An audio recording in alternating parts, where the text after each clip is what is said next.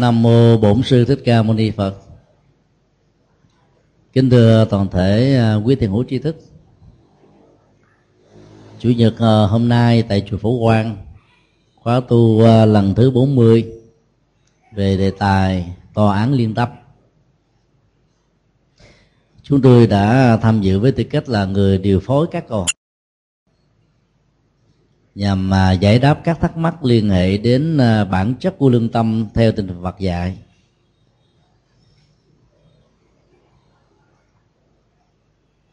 Chúng tôi vẫn nhận thấy rằng là có một số vấn đề vẫn chưa được đề cập do vì à, thời gian có giới hạn ở trong khóa tu.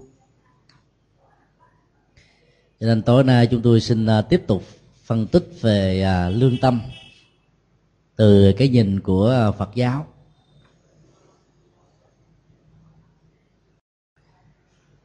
theo à, các nhà thần học thi chú giáo và tinh lành lương tâm được định nghĩa là tiếng nói thầm lặng của thượng đế ở trong tâm thức của mỗi con người. Như là một sự giật dây kéo chúng ta về mỗi khi chúng ta đang lúng lúc ở trên con đường của à, bất hạnh và những hành động à, trái với đạo đức.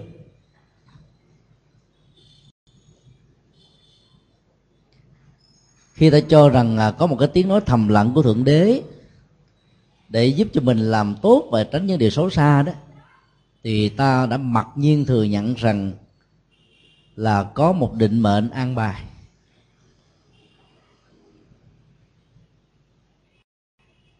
Và thượng đế với à, tiếng nói thầm lặng đó đã dẫn dắt ta đi ở trong cuộc đời với những sự xây dựng và bảo hộ cần thiết nhất. Phật giáo đã không à, chấp nhận và không cho rằng quan điểm đó là một sự thật. Là bởi vì à, con người được sinh ra từ à, tinh cha trứng mẹ với một sự tái sinh của một tâm thức vừa mới qua đời ở một nơi nào đó, có người cảm tương thích. Tất cả những niềm vui, nỗi buồn tất cả những thứ mà ta có, ta đang à, đối diện, ta đang nỗ lực thay đổi. Đều lệ thuộc vào quyết định tự do ý chí và hành động đạo đức của bản thân.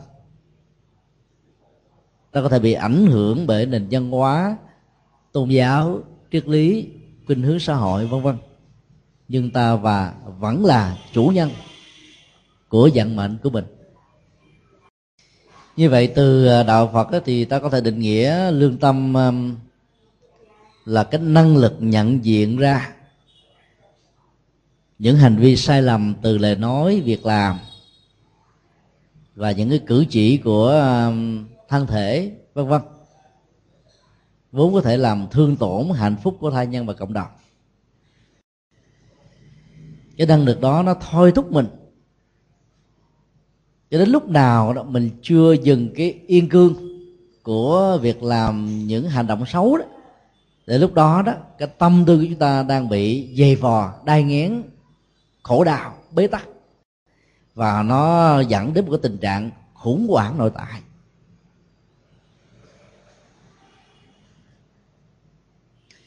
Như vậy một cách ngấm ngầm nào đó ta có thể hiểu um, lương tri là một cái loại tri thức um, tự nội.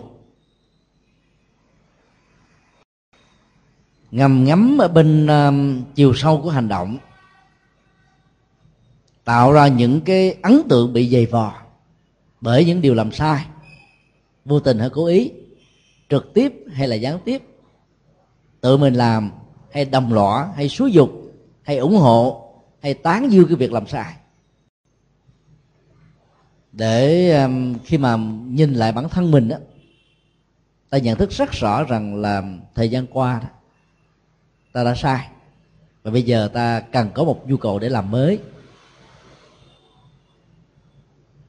Dòng chảy của nhận thức như vậy được gọi là lương tri.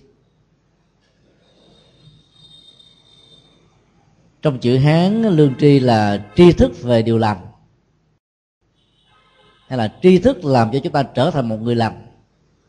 Hay là tri thức để ta sống và thể hiện điều lành với tha nhân, cộng đồng và xã hội một cách ờ, thầm lặng hay là một cách cụ thể? Mỗi khi ta có cái cảm giác nuối tiếc chẳng hạn như um, tự tâm sự rằng phải mà giá mà. Lúc đó tôi tố cáo việc làm sai của ông a bà b. Thì có lẽ là bây giờ đâu có nhiều người chết đến thế.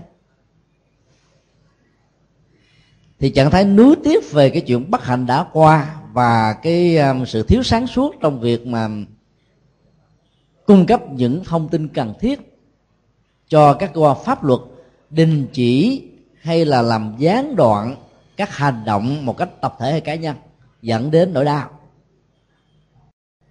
Làm cho chúng ta đang rai rứt nhưng có khuynh hướng là hồi đầu. Cái đó được xem là biểu hiện của lương tri. Rất nhiều phật tử ờ, trước khi ờ, trở thành phật tử đó, do điều kiện kinh tế khó khăn của gia đình, do hoặc là chồng chưa chuẩn bị thái độ nhận làm cha, đứa con nằm ở trong bào thai, do cả hai chưa chuẩn bị được yếu tố tâm lý một cách đầy đủ để làm cha và làm mẹ. Cho nên đã dẫn đến quyết định là hủy bỏ mạng sống ở trong bào thai của mình. Bây giờ khi à, mình biết được đạo lý thì à, hành động đó được xem như là giết hại đứa con con ruột của mình.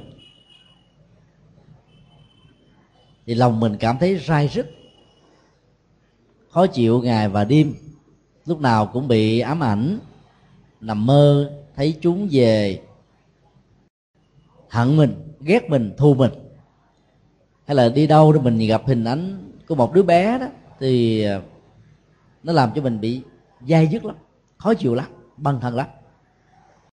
Thì cái đó được gọi là tiếng nói của lương tâm, hay là sự à, cắn rứt của lương tâm. Lương tâm là một thái độ tuệ giác, nhìn vào những cái điểm sai để không muốn mình trở thành nó một lần nữa.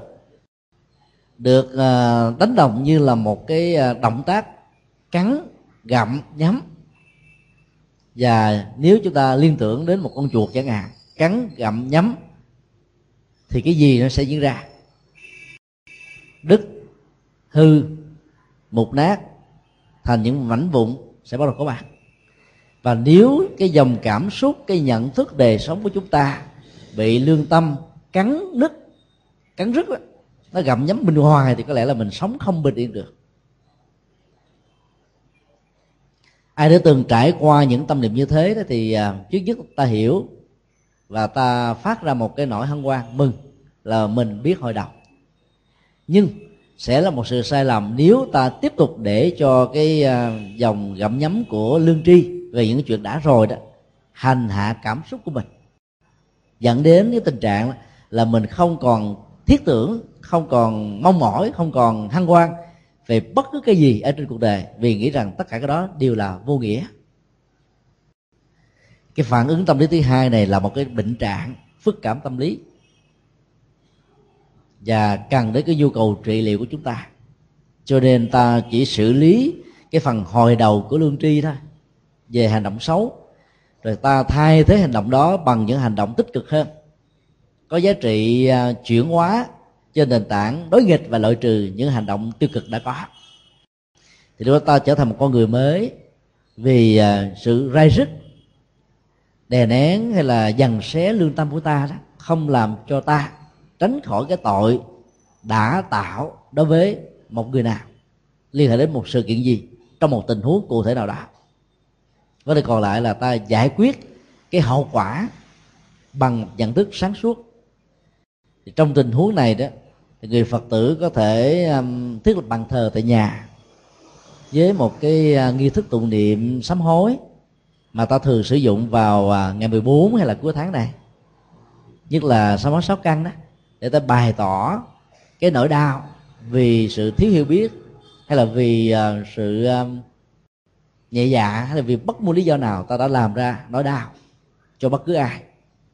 Thì hành động đó là hành động đang làm cho lương tri đó được nhân lớn trưởng thành theo chiều hướng tích cực có lợi ích cho ta. Như vậy ta có thể nói một cách gián tiếp rằng uh, lương tri là một cái nhận thức phân biệt thế nào là tốt và xấu về những sự kiện đã rồi. Phần lớn nó nằm ở chỗ này. Nó như là một cái cuồng phim à, ta tự xem lại. Để ta tự đánh giá nhận định phán xét rằng là cái cái chuẩn mực cái đó nằm ở đâu lý do tại sao ta thể hiện những hành động này? Cái hậu quả, cái tác hại của đó đối với tha nhân như thế nào? Và ta khắc phục nó bằng phương pháp gì? Do đó nhìn chung về phương diện đạo đức học đó, lương tri là một điều rất tốt. Là một năng lượng tích cực để giúp cho chúng ta trị lành những vết thương tâm, những vết thương à, thầm kín bên trong. Từ lúc không ai biết ngay cả là vợ hay là chồng, thậm chí là những đứa con ruột thịt của mình, mấy chục năm, mình ém nhẹm nó trong tâm. Và đến lúc nào đó, nó trỗi dậy một cái nỗi đau, làm cho ta cần phải thố lộ ra bên ngoài.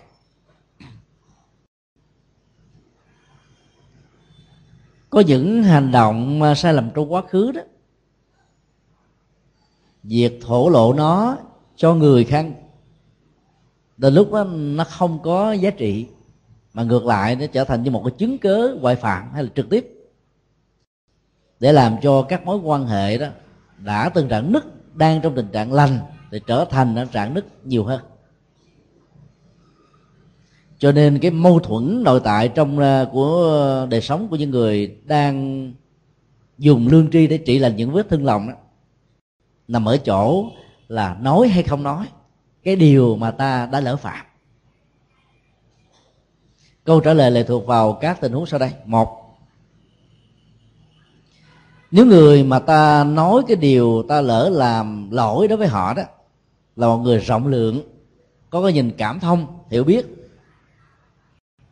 thì việc uh, giải bài nó ra sẽ làm cho hai người hiểu nhau nhiều hơn.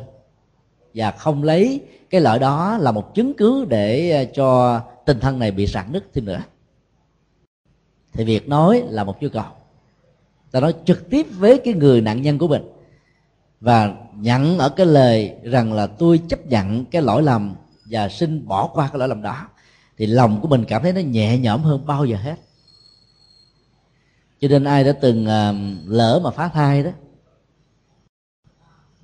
thì uh, nếu ta có cảm giác rằng là đứa con đó đó nó chưa được siêu thì ta hãy liên tưởng và đặt cho nó một cái tên. Tên này có ý nghĩa như là một cái sự trị liệu tâm lý cho cả hai.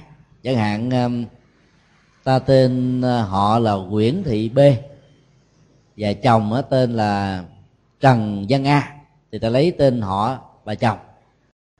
Nguyễn Trần đặt thêm một cái tên pháp danh của nhà Phật vào siêu thoát chẳng hạn. Quyển Trần siêu thoát là quyển Trần tha thứ, là quyển Thần à, quyển Trần à, giác ngộ. Những cái từ mà cái à, tên gọi của nó nó gợi lên một cái năng lực trị liệu để giúp cho cả hai trong tình huống này đó, nhận dạng, hòa nhau để có thể rũ bỏ cái quan trái ở kiếp này. Để kiếp sau đó không còn gặp nhau trong sự hận thù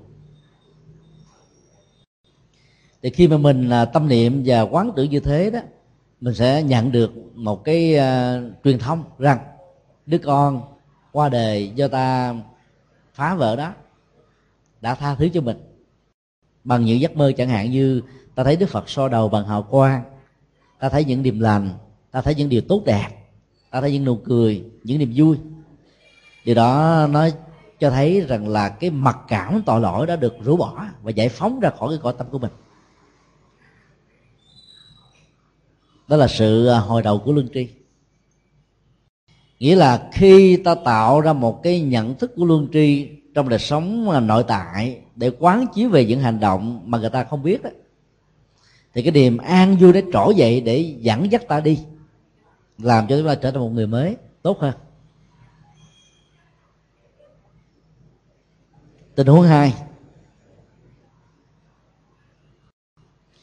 ta biết rằng là nếu cái người nạn nhân khi được ta thổ lộ chẳng những không à, cảm thông, mà còn đai nghiến và lấy đó làm mà bằng chứng để à, khoét và đục sâu vào cái mối bất hòa giống như đã có. Thì vấn đề tốt nhất là ta không nên nói. Nhưng là trong đời sống vợ chồng đó, lỡ mà có làm lỗi cái gì đã. Thì sám hối với lương tâm của mình, sám hối trước phật. Và ta đi một quyết tâm là không tái phạm điều đó một lần nữa.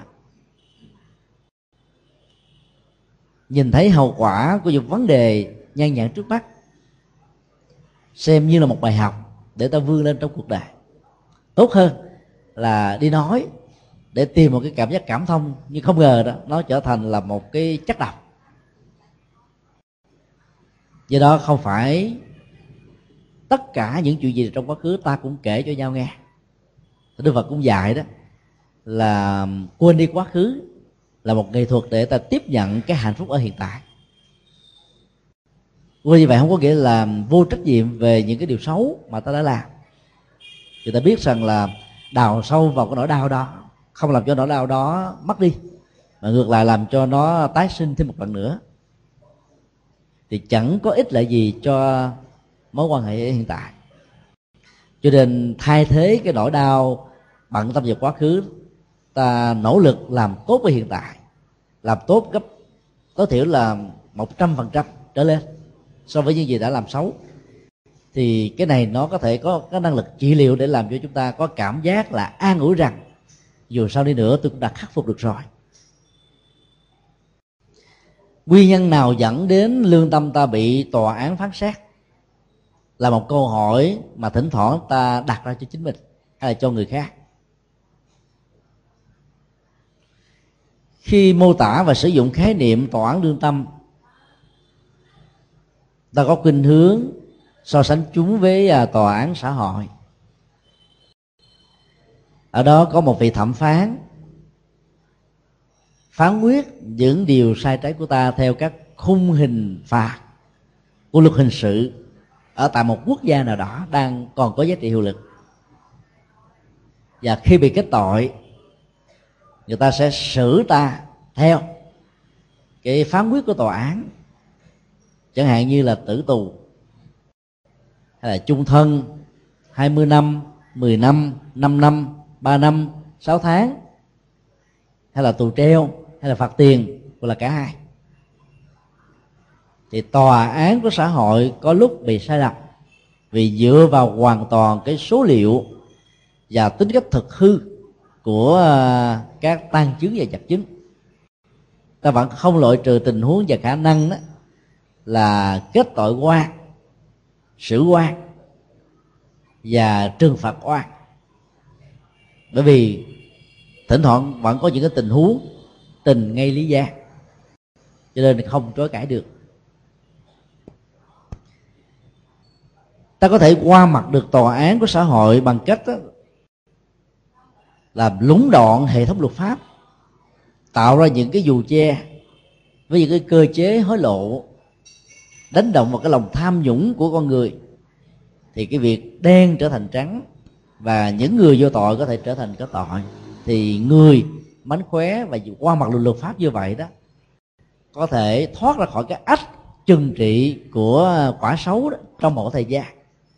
Mà sự khôn ngoan này với sức mạnh của nó vẫn đang còn có hiệu lực. Nhưng về lâu về dài, nó sẽ được phanh phui và hậu quả của nó sẽ có thể trở thành nghiêm trọng hơn. Rất nhiều người đã qua mặt được luật pháp nhưng không qua mặt được tòa án lương tâm tức là cái nhận thức về đạo đức đúng và sai của bản thân mình. Thứ sáu vừa rồi à, chúng tôi xem một bộ phim Hollywood. Nói về à, một phụ nữ tử tù. Với bản án là giết chết một cách giả man. Mấy trẻ em cho nên bà phải bị biệt gia.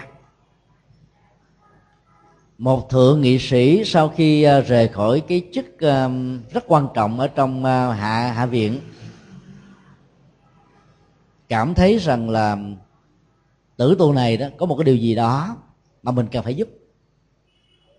Cho nên suốt cả mấy chục năm đó, ông đều đi thăm những tử tù nổi tiếng để tìm hiểu các nguyên nhân tâm lý dẫn đến cái tình trạng tội phạm là do hoàn cảnh gia đình, là do cái ức chế tâm lý, là do nhận thức sai lầm, là do sự ép buộc, hay là là bất cứ một lý do nào.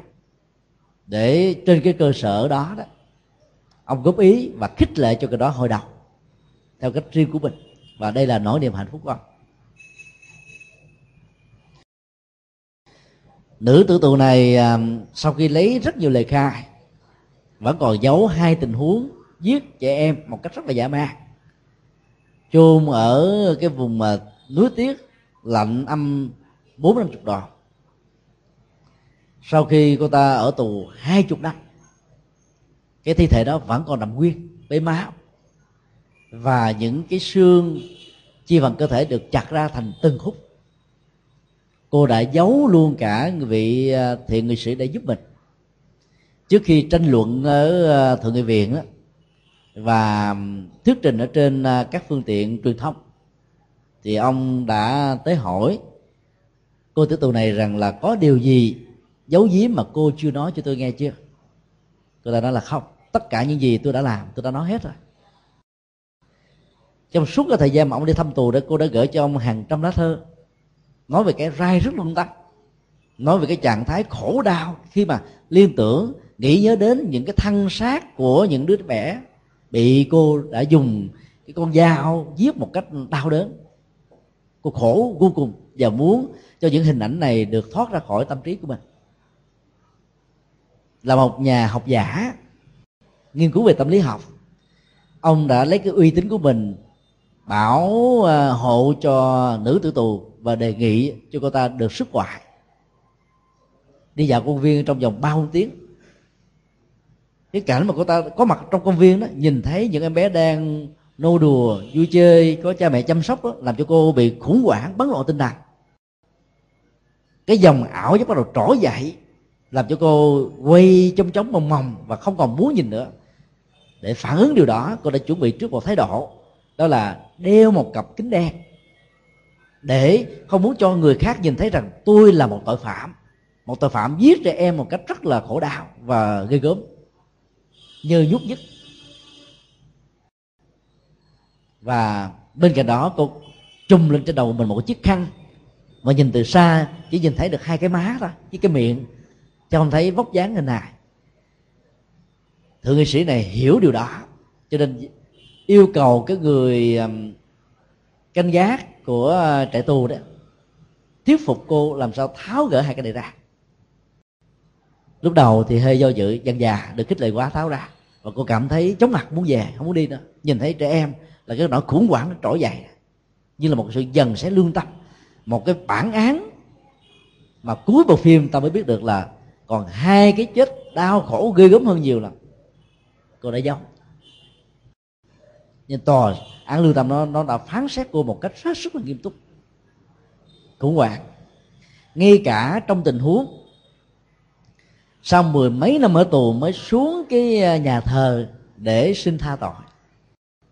Đối diện trước chúa thông qua vị linh mục, cô vẫn còn giấu luôn cả hai cái tội trạng giết hai trẻ em cuối cùng này. Và do vì binh vực cô tạo điều kiện cho cô được tại ngoại, rồi mong cô được tha thứ thế này kia, mà thượng nghị sĩ này mất hết cả danh thơm tiếng tốt.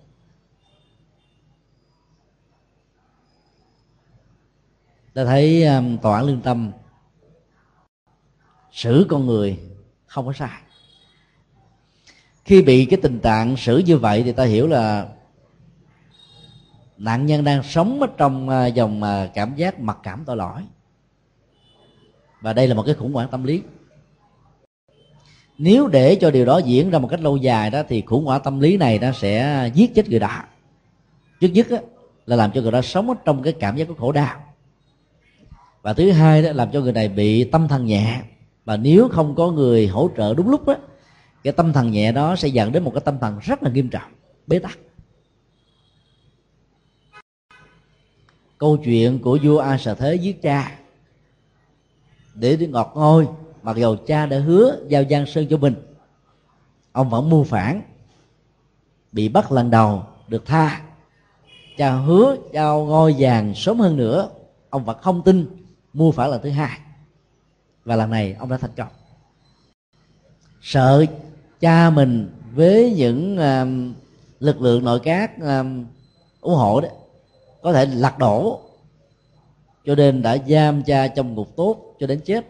Và tất cả những quan đại thần có công với triều chính trong uh, triều đại của cha đều bị uh, giết theo nhưng khi đối diện trước cái tình thương, ai sẽ thấy dành cho đứa con mới lọt lòng của mình?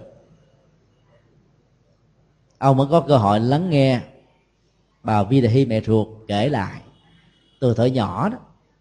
Lúc mới à, mang thai, các nhà tiên tri đã yêu cầu giết cái bào thai này vì các nhà tiên tri rất rõ việc giữ mạng sống của đứa bé tới ai sợ thế trong bụng của bà là đồng nghĩa làm cho nghe vàng của chồng bà bị sụp đổ bằng sự xóa ngoài, vua cha giận tức lắm vì nghĩ rằng là các nhà tiên tri này lợi dụng vào năng lực tiên tri. Để um, ly gián cái tình ruột thịt giữa cha con và không làm cho gia tộc đó có được cơ hội truyền ngôi cho một uh, đứa con trai. Cho nên ra lệnh giết luôn cả các uh, các vị uh, uh, tiên tri nhờ đó mà ông mới cảm nhận được cái tình thương mà vua tăng hoàng sa la đã dành cho ông. Thì kể từ ờ, nhận diện ra được điều này đó, thì ông đang sống ở trong một cái giai đoạn là trải qua cái sự khủng hoảng của tòa án lương tâm biến ông như là một kẻ tâm thần. Ăn uống bẩn thỉu và không còn màng đến sự sống nữa. Nghĩ rằng là ông trở thành một cái kẻ tội đồ lớn nhất, xấu xa nhất, tệ hại nhất rất may là các quan đại thần đều là những người có tôn giáo cho nên dẫn đến đạo sư của mình. Sáu vị luật sư ngoại đạo đều được thỉnh mời, thuyết giảng, phân tích. Nhưng không ai làm thỏa mãn và rũ bỏ được cái mặc cảm tội lỗi của a sa thế. Như là một đối đạo hành hạ, bể toán lương tâm. Bởi vì những người này đó, sợ cái uy của một người vua đã từng giết cha của mình. Cho nên không dám nói lên những sự thật. Và do vậy chỉ chia theo lòng ông, phân tích rằng là không có nhân, không có quả, không có kiếp sau, không có những cái gì phải đền trả. Cho nên đại vương là chính nghĩa, đại vương là tồn tại lâu dài, toàn là ca ngợi các bạn nỗi đau đó càng làm cho ông bị tòa án lương tâm dần sẽ nhiều hơn. Jivaka là một người à, trợ thủ đắc lực cũng là đệ tử của Đức Phật đã thư hỏi và đề nghị ông gặp Đức Phật Thích Ca. Khi gặp đức phật thích ca thì ngài mới nói có hai câu thôi, đã làm cho tất cả những cái mặc cảm đó được đốt cháy hết. Trên đời này chỉ có hai hạng người. Thứ nhất, đã từng tạo tội lỗi, nhận diện là một lỗi lầm, nêu quyết tâm không tái phạm trong tương lai thứ hai, từ lúc sinh ra cho đến khi qua đời, chưa từng phạm một cái sai lầm nào, dù là nhỏ nhất. Giữa hai hạng người trên, hạng đầu là bậc thánh.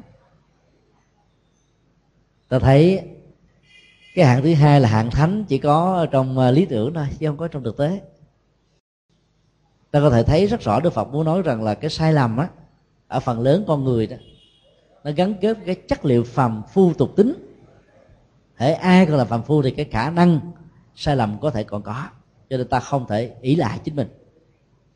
Và nhờ vào cái lời nói đó đó ông mới thấy rằng là cuộc đời ông không phải là dấu chấm cuối cùng cho nên nỗ lực làm mới. Theo Phật dạy thì các nguyên nhân dẫn đến tòa án lương tâm xử lý mình đó, thứ nhất đó là tâm ta bị sai lầm. Không nhận thức đâu là đúng là sai là thiện là ác là tốt là xấu là nên là không nên. Cái ranh giới của tốt sai khi mà nó bị xóa mờ rồi đó, thì cái người làm xấu có thể làm xấu một cách rất là ghê gớm. Là khi hỏi đến, người đó vẫn có thể nói rằng là, lương tâm tôi rất là trong sáng, tôi không thấy rằng là mình có lỗi gì hết á. Lâm vào tình cảnh như thế, ta phải biết rằng là cái bệnh của tội lỗi ở người này đã quá quá liều tức là không còn biết đúng và sai nữa. Bị cuồng trí loạn tâm. Thì những người như vậy đó dễ bị khủng hoảng tâm thần lắm. Tình huống thứ hai là tâm bất chính. Và biết đâu là đúng là sai. Nhưng mà cái sự bắt chính đó, lớn quá khống chế. Cho lòng tham chi phối lòng sân hướng dẫn si mê đó là xúi dục. Và tất cả những cái danh vọng mọi thứ quyền bính này nọ, nó làm cho người đó không câm lòng được. Biết là sai, có thể là bị chết, chu di tam tộc vẫn cố làm. Hậu quả đến đâu? Giải quyết tới đó. Cứ làm liều trước đã. Tình huống thứ ba là tâm sống ở trong sự phóng túng. Cũng có học, cũng có biết, cũng có phân tích, cũng có đạo lý nhưng mà vì có thái độ ăn chê, đua đòi, so sánh giữa mình và những người giàu hơn mà mình không đạt được cảm thấy rằng là tại sao thân phận của mình nó nghèo cùng túng thiếu quá cho nên sinh ra tâm lý là bậy, tức là làm giàu bằng cách đó là sống bằng hành động bất chính, nghề nghiệp bất chính. Giàu mau để thể hiện rằng là mình là người được mọi người tôn trọng. Cái tâm phóng túng như vậy đã làm cho người đó đó đúng lúc sau, quên hết tất cả những đạo lý. Thứ tư là tâm ích kỷ. Giáo dục, truyền thống văn hóa, phong tục tập quán vẫn không đủ sức để làm cho một người ích kỷ đó ngừng được cái dây cương sống hạnh phúc trên nỗi khổ đau của người. Cho nên à, ta lấy, ta làm cái trục xây quan trọng hơn.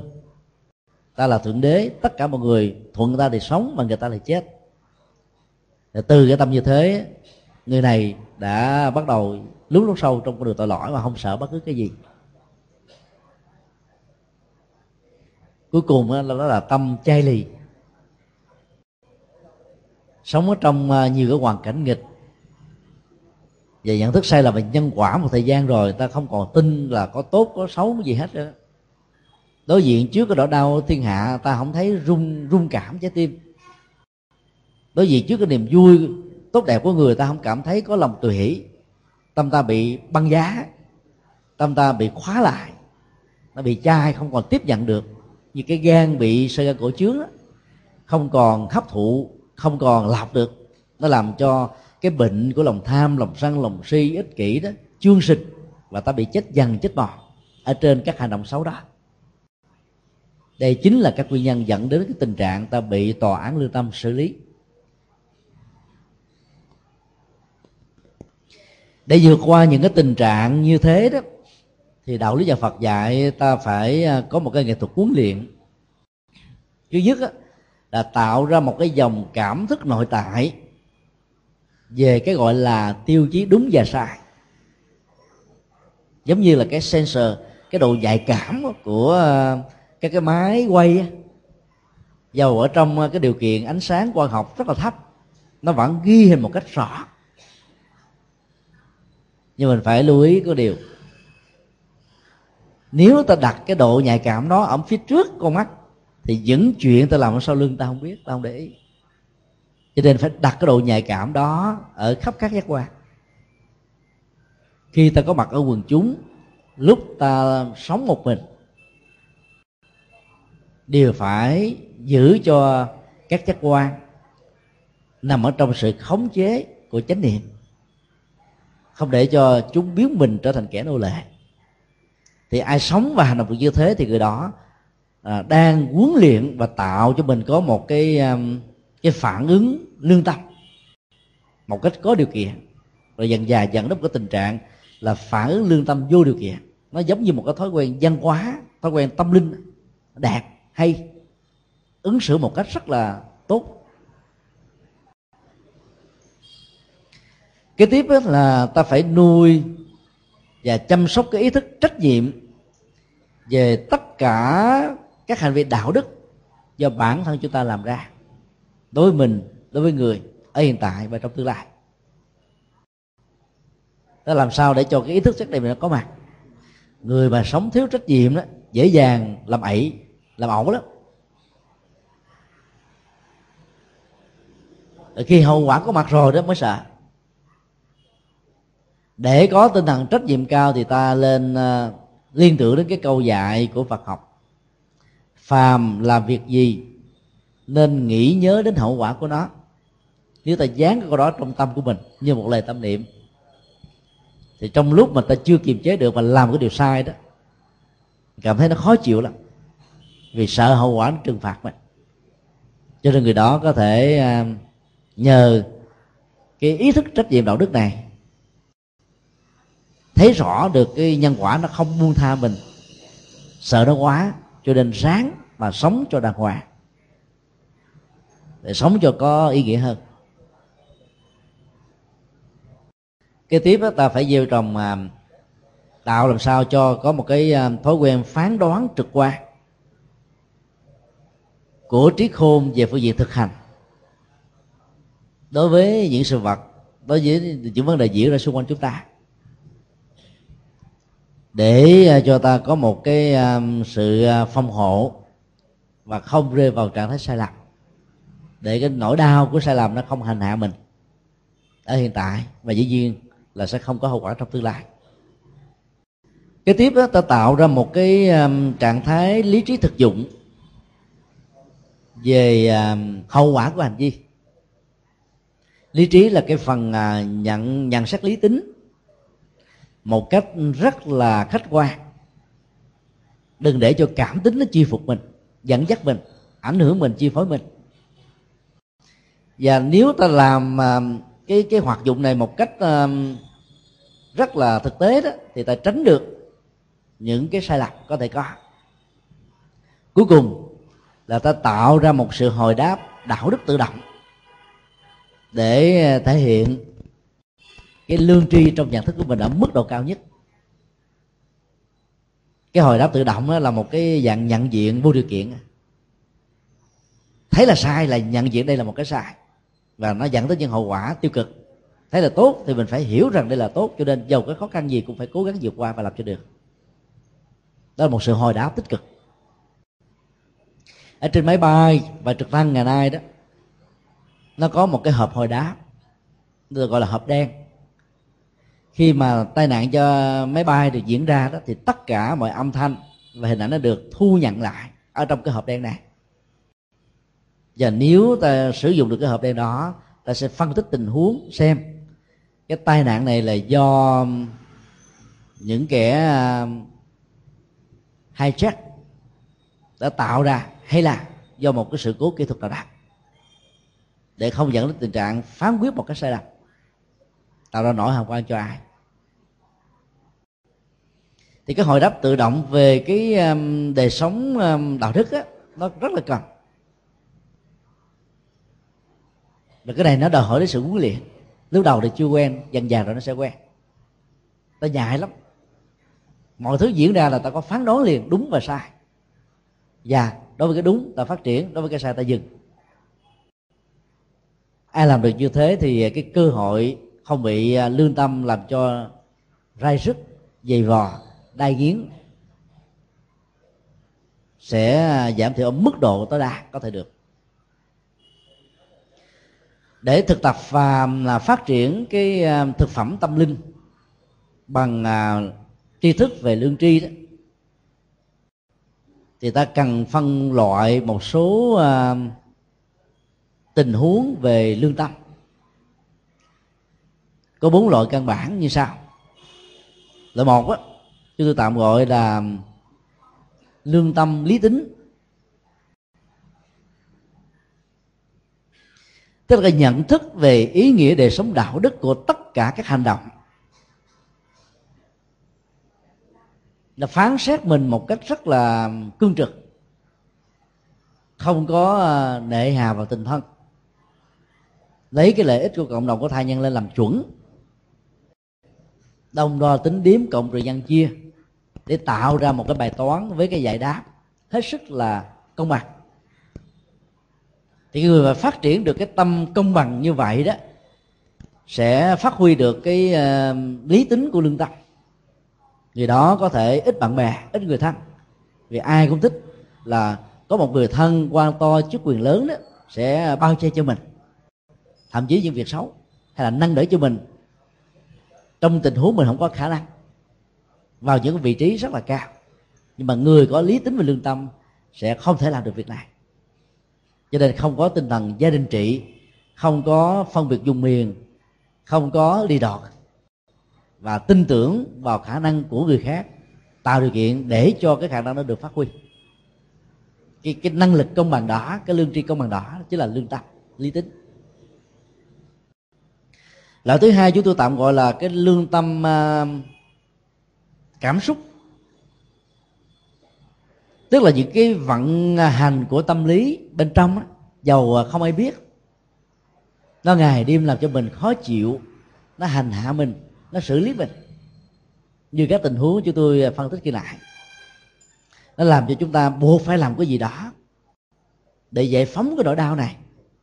Chẳng hạn như là ta tự thú trước pháp luật về à, một cái nghiệp à, giết người hay là trộm cắp?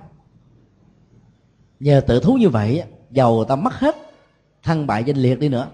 Mình vẫn cảm cảm thấy là có được niềm vui. Biết rằng là ít nhất đó, là mình đã thừa nhận chính thức cái lỗi lạc và được những người tích cực cảm thông hỷ xã bỏ qua. Còn những người cố chấp đó, thì họ xử lý theo cái ăn quán của luật pháp hay là ăn quán giang hồ. Quan hệ chấp nhận hết thì người như vậy đó cái cõi lòng nó sẽ nhẹ nhõm. Nhưng mà trước khi được nhẹ nhõm này đó thì cái sự rai rứt đó, đó nó nó được gọi là cái nguyên nhân hay là cái phần quan trọng của lương tâm lý tính. Xin lỗi lương tâm à, cảm xúc. Và thường cái lương tâm cảm xúc nó làm cho người ta hồi đầu nhiều hơn. Như vậy cái lương tâm cảm xúc là xử lý cái tình huống sau khi một cái lỗi lầm đã được diễn ra. Còn lương tâm lý tính đó, là cái nguyên nhân để làm cho cái sai lầm đó không có cơ hội để có mặt. Cho nên sống phát triển cả hai phương diện lương tâm uh, lý tính và lương tâm cảm xúc đó, thì người đó sẽ trở thành một người hoàn thiện. Tình huống ba là lương tâm tiền sự. Tức là trước khi cái việc xấu được diễn ra ta cân nhắc uống lưỡi năm bảy lần mà lỡ mà có làm một cái việc xấu bằng cái bàn tay tay phải run run run. Phải run run như này cái môi, bập bập bập cái tim đánh phật phật phật phật tức là nó là một cái dòng chảy phản ứng lại, kháng cự lại, không cho phép ta làm. Là ta liều quá, ta dại quá, ta si mui, si muội quá, ta ta làm. Cái đó nó nó làm cho mình nó là cảm thấy không có một cái cảm giác thoải mái gì hết thì cái đó được định nghĩa là lương tâm tiền sự. Ai làm việc xấu mà không có những cái run rẩy như vậy không có những cái hồi hộp không có những sợ hãi không có những cái khủng hoảng thì cái người đó là cái người bị chai lì lương tâm. Thì cái người đó có um, cái lương tâm tiên sử xuất hiện đó ở mức độ cao nhất là vừa ngay cái thời điểm chuẩn bị thể hiện hành vi thì người đó dừng lại được. Tối thiểu đó, họ làm ờ, khoảng chừng năm bảy chục phần trăm thôi, chứ không làm một trăm phần trăm. Như vậy ta có thể định nghĩa lương tâm tiền sự là một trạng thái chánh niệm về các vận hành của tâm, của cảm xúc, của thân, của ý niệm tâm. Tứ niệm xứ. Và nhận diện rõ được mặt mũi xấu của nó, không cho phép nó làm. Ngăn cản lại, nỗ lực chặn đứng lại, dứt càng sớm càng tốt. Như vậy liên tâm lương tâm tiền sự nó có cái à, hoạt dụng giống giống như là lương tâm lý tính. Và hai cái nó hỗ trợ cho nhau để ngăn chặn một việc xấu. Ai làm được như thế là đang phát huy cái năng lượng năng lực của tinh tấn đối với các điều tốt tình huống bốn là lương tâm hậu sự. Có nhiều người làm việc sai nhưng mà không biết đó là sai cho nên cũng không bao giờ có một cái ý niệm muốn à, hồi đầu hay là sửa lỗi. Cho đến lúc đọc sách vở, nghe kinh phật, nghe các bài giảng, đọc những điều tốt đó ta mới nhận diện à cái mà mình làm trước đây không đúng. Thì lúc đó nó nó nó làm cho mình rai rất khó vô cùng. Đi đứng, ăn, ngủ không yên, luôn luôn bị ác mộng, ám ảnh, dày vò. Cái đó nó làm cho chúng ta phải nỗ lực làm một cái gì đó có ý nghĩa để giúp cho mình rửa bỏ được nỗi đau. Thì cái liên tâm hậu sự đó nó hỗ trợ và nó hoạt động một cách uh, tương thông với uh, lương tâm uh, cảm xúc. Khi phân loại bốn tình huống lương tâm thì uh, ta sẽ uh, sống một cách tốt hơn. Tình huống nào mà việc xấu chưa diễn ra thì ta sử dụng ờ, lương tâm ờ, tiền sự, lương tâm lý tính để ngăn cản chúng. Tình huống nào đã lỡ làm rồi thì đừng sống ở trong mặt cảm tội lỗi. Thì vận dụng lương tâm ờ, cảm xúc và lương tâm hậu sự để giải quyết nó, xử lý nó, trị liệu nó, làm cho nó trở thành lành.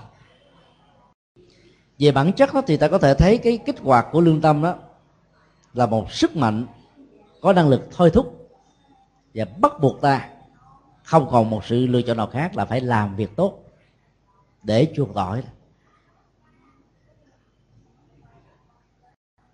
Khi ta sám hối mà trong tâm mình phát ra một cái ờ, nhận thức và một thói quen mới, buộc làm cái gì đó tốt hơn ta biết rằng là ta sám hối đúng. Chứ không phải là sám hối qua lo giống như là nữ tử tù đối diện trước chúa mà bà vẫn còn giấu giếm, không nói thiệt với chúa đó thì làm sao mà mà giải phóng được cái ờ, cái tòa án hành hạ ở lương tâm? Mặc dầu ờ, phật dạy là không có chúa ở trong thực tế, nhưng mà người có niềm tin về chúa và nghĩ rằng chúa có thể tha tội đó, là đối diện trước cái tòa án đó đó họ, nếu được sự hướng dẫn thì họ vẫn có thể hội đồng được. Và nếu không khéo nó bị chai dẫn đến một thói quen. Ăn bánh thánh là xin tội xưng tội là hết. Rồi sau đó tiếp tục. Thì đó là một sự sai lầm. Còn cái nghi thức uh, sám hối trong các chùa Phật giáo đó nó là một cái nghệ thuật làm mới. Cứ mỗi nửa tháng á, ta có cái cơ hội để uh, phản chiếu lại như là một tấm gương. Xem những điều đúng điều sai điều tốt điều quấy là một cách uh, có dụng ý hay là bị xúi dục ta phân tích rõ hết để ta tránh nó. Tối thiểu là nửa tháng tốt hơn là mỗi mỗi ngày mỗi giây mọi tích tắc trôi qua của thời gian. Tác dụng của lương tâm nó còn à, có cái khả năng hướng dẫn chỉ bảo dễ đường soi lối cho ta đi đi thế nào là đúng ngừng cái nào là nên. Chấm dứt cái nào là tốt. Nỗ lực làm cái gì là có thể giải tỏa được cái cái uẩn ức bên tâm. Và do đó ta có thể xem nó như là thầy chỉ đường. Người ra lệnh rất là rất là đúng. Cho nên à, thái độ tâm lý và nhận thức của người đang rơi vào cái lỗi lầm đó là phải tuân phục nó để cho nó giám sát bản thân. Thì cái này nó gọi là chánh niệm tỉnh thức. Như vậy ta có thể định nghĩa chánh niệm tỉnh thức là một sự phòng hộ của lương tâm tạo ra cái chất sống cái chất bổ cho lương tâm. Theo lời Phật dạy thì um, xấu hổ bản thân đó là một chất bổ của đời sống đạo đức để tạo ra cái chất lượng lương tâm. Vì giàu cho người ta có biết không có biết đó, mình không cho phép mình làm cái xấu hổ xã hội đó là một cái à, hỗ trợ. Dựa trên cái cơ chế lời khen tiếng chê phê bình chỉ trích, ta nhìn lại mình một cách rõ ràng hơn. Để từ đó ta có thể khắc phục được. Vì sợ thiên hạ quyền rủa, luật pháp trừng trị, mọi người phân biệt đối xử, uy tín ta bị giảm sút, thân phận ta, tư cách ta không được ai coi ra gì, mà ta ráng nỗ lực mà làm cái đó được gọi là tàm và quý. Thứ ba đó là ta nên phát huy cái chất bổ uh, hối quá là tiếc nuối về một việc làm xấu quá là lỗi lầm. Và thể hiện trước cái điều đó thì ta phải xin lỗi. Ví dụ như mình lỡ mà bất hiếu với cha mẹ thì đến cha mẹ mà xin lỗi là vào ngày tháng ngày giờ đó đó con đã lỡ bị giận quá mất cho nên à, xin cha xin mẹ hãy tha thứ bỏ qua cho con. Vợ nói với chồng chồng nói với vợ. Anh chị em nói với nhau. Đâu có gì là quê đâu có gì là mặc cảm đâu có gì là tự ái. Những cái lời nói như vậy nó có cái chất keo hàng gắn tình thân gì đó những sự đổ nát mà được vun bồi bởi những cái chất liệu như thế này thì có thể hàng gắn lời đạo cho nên hối quá và những lời xin lỗi á, nó trở thành là dưỡng chất của ờ, lương tâm. Thực tập cái thói quen xin lỗi người khác, mỗi khi ta có một điều gì đó gì sai, ta nhận xét sai, ta nghĩ sai, ta làm sai. Mặc dù vừa đó bây giờ không còn nữa, đã qua đời rồi. Hay là người đó không còn ở trước mặt ta ta vẫn tự tâm niệm. Nói lên, viết ra trên giấy, gửi qua thơ, email, cái gì đó, thổ lộ ra được thì nó giải phóng được cái cái cái uẩn ức của tâm lý làm cho mình sống một cách tốt hơn. Kế tiếp thì cố gắng làm sao à, tự nêu ra cái nghĩa vụ đạo đức. Bao gồm mà bắt đầu đó là tính trách nhiệm về những gì ta sẽ làm. Cái thứ hai đó phải làm sao gắn kết với những hành động qua cái trách nhiệm hay là nghĩa vụ của mình đó, phải mang đến niềm vui và những cái giá trị tốt thì mới làm. Còn nếu không có đó thì không nên. Dù dưới bất kỳ một áp lực nào. Cuối cùng á, phải làm sao để cho mình có một cái cảm giác sợ hãi khống chế ghê gớm lắm. Hành hạ mình dữ lắm nếu mình không hồi đầu để tự làm mới. Như ai sợ thế phải đi hỏi người này người kia tìm ra các vị đạo sư tư vấn để giải quyết cái cơn bệnh uh, tòa án lương tâm đang hành hạ cuối cùng đó, ông à, mới được đức phật cứu. Về phương diện ứng dụng thì ta thấy là trong xã hội ngày nay đó ý niệm về lương tâm nó đã um, tạo ra nhiều cái à, khái niệm mới trong ngôn ngữ.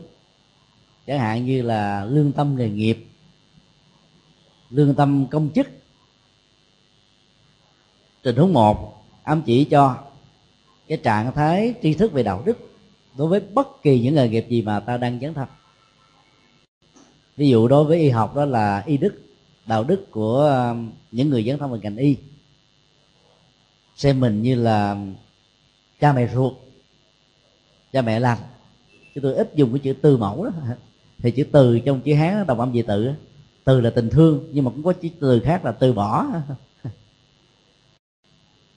Trong cái sự chơi chữ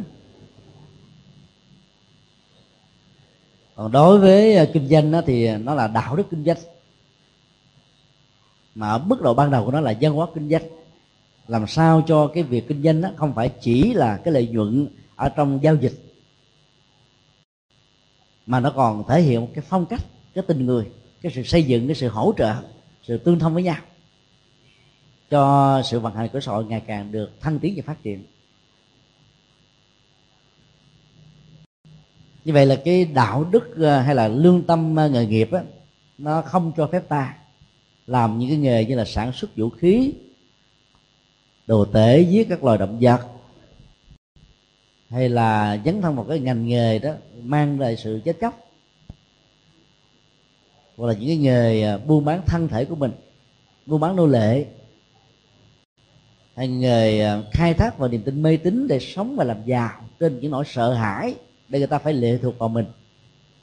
Và nhiều cái nghề dẫn đến những cái hậu quả nghiêm trọng tương tự. Đều được xem là cái à, đối tượng được cái kính hiển vi của liên tâm chiếu soi vào nhưng một cách rất là thẩm thấu. Để cho cái trạng thái mắc cỡ xuất hiện thì người đó sẽ không rơi vào cái sai lầm. Trong cái đó lương tâm à, công chức đó, đó là tình trạng trách nhiệm giờ không có ai giám sát mình mình cũng không ăn cắp giờ, ăn gian giờ. Trong lúc làm không có chê làm hết tấm lòng, làm với phương pháp, làm với những nỗ lực để cho thành phẩm nó đạt được ở mức độ cao. Giá trị của cái này đó, nó có mặt ở trên thị trường lớn hơn.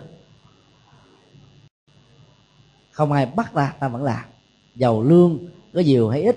Nếu ta hài lòng với cái mức đó, thì ta cũng phải làm hết mình thì cái đó gọi là lương tâm công chức.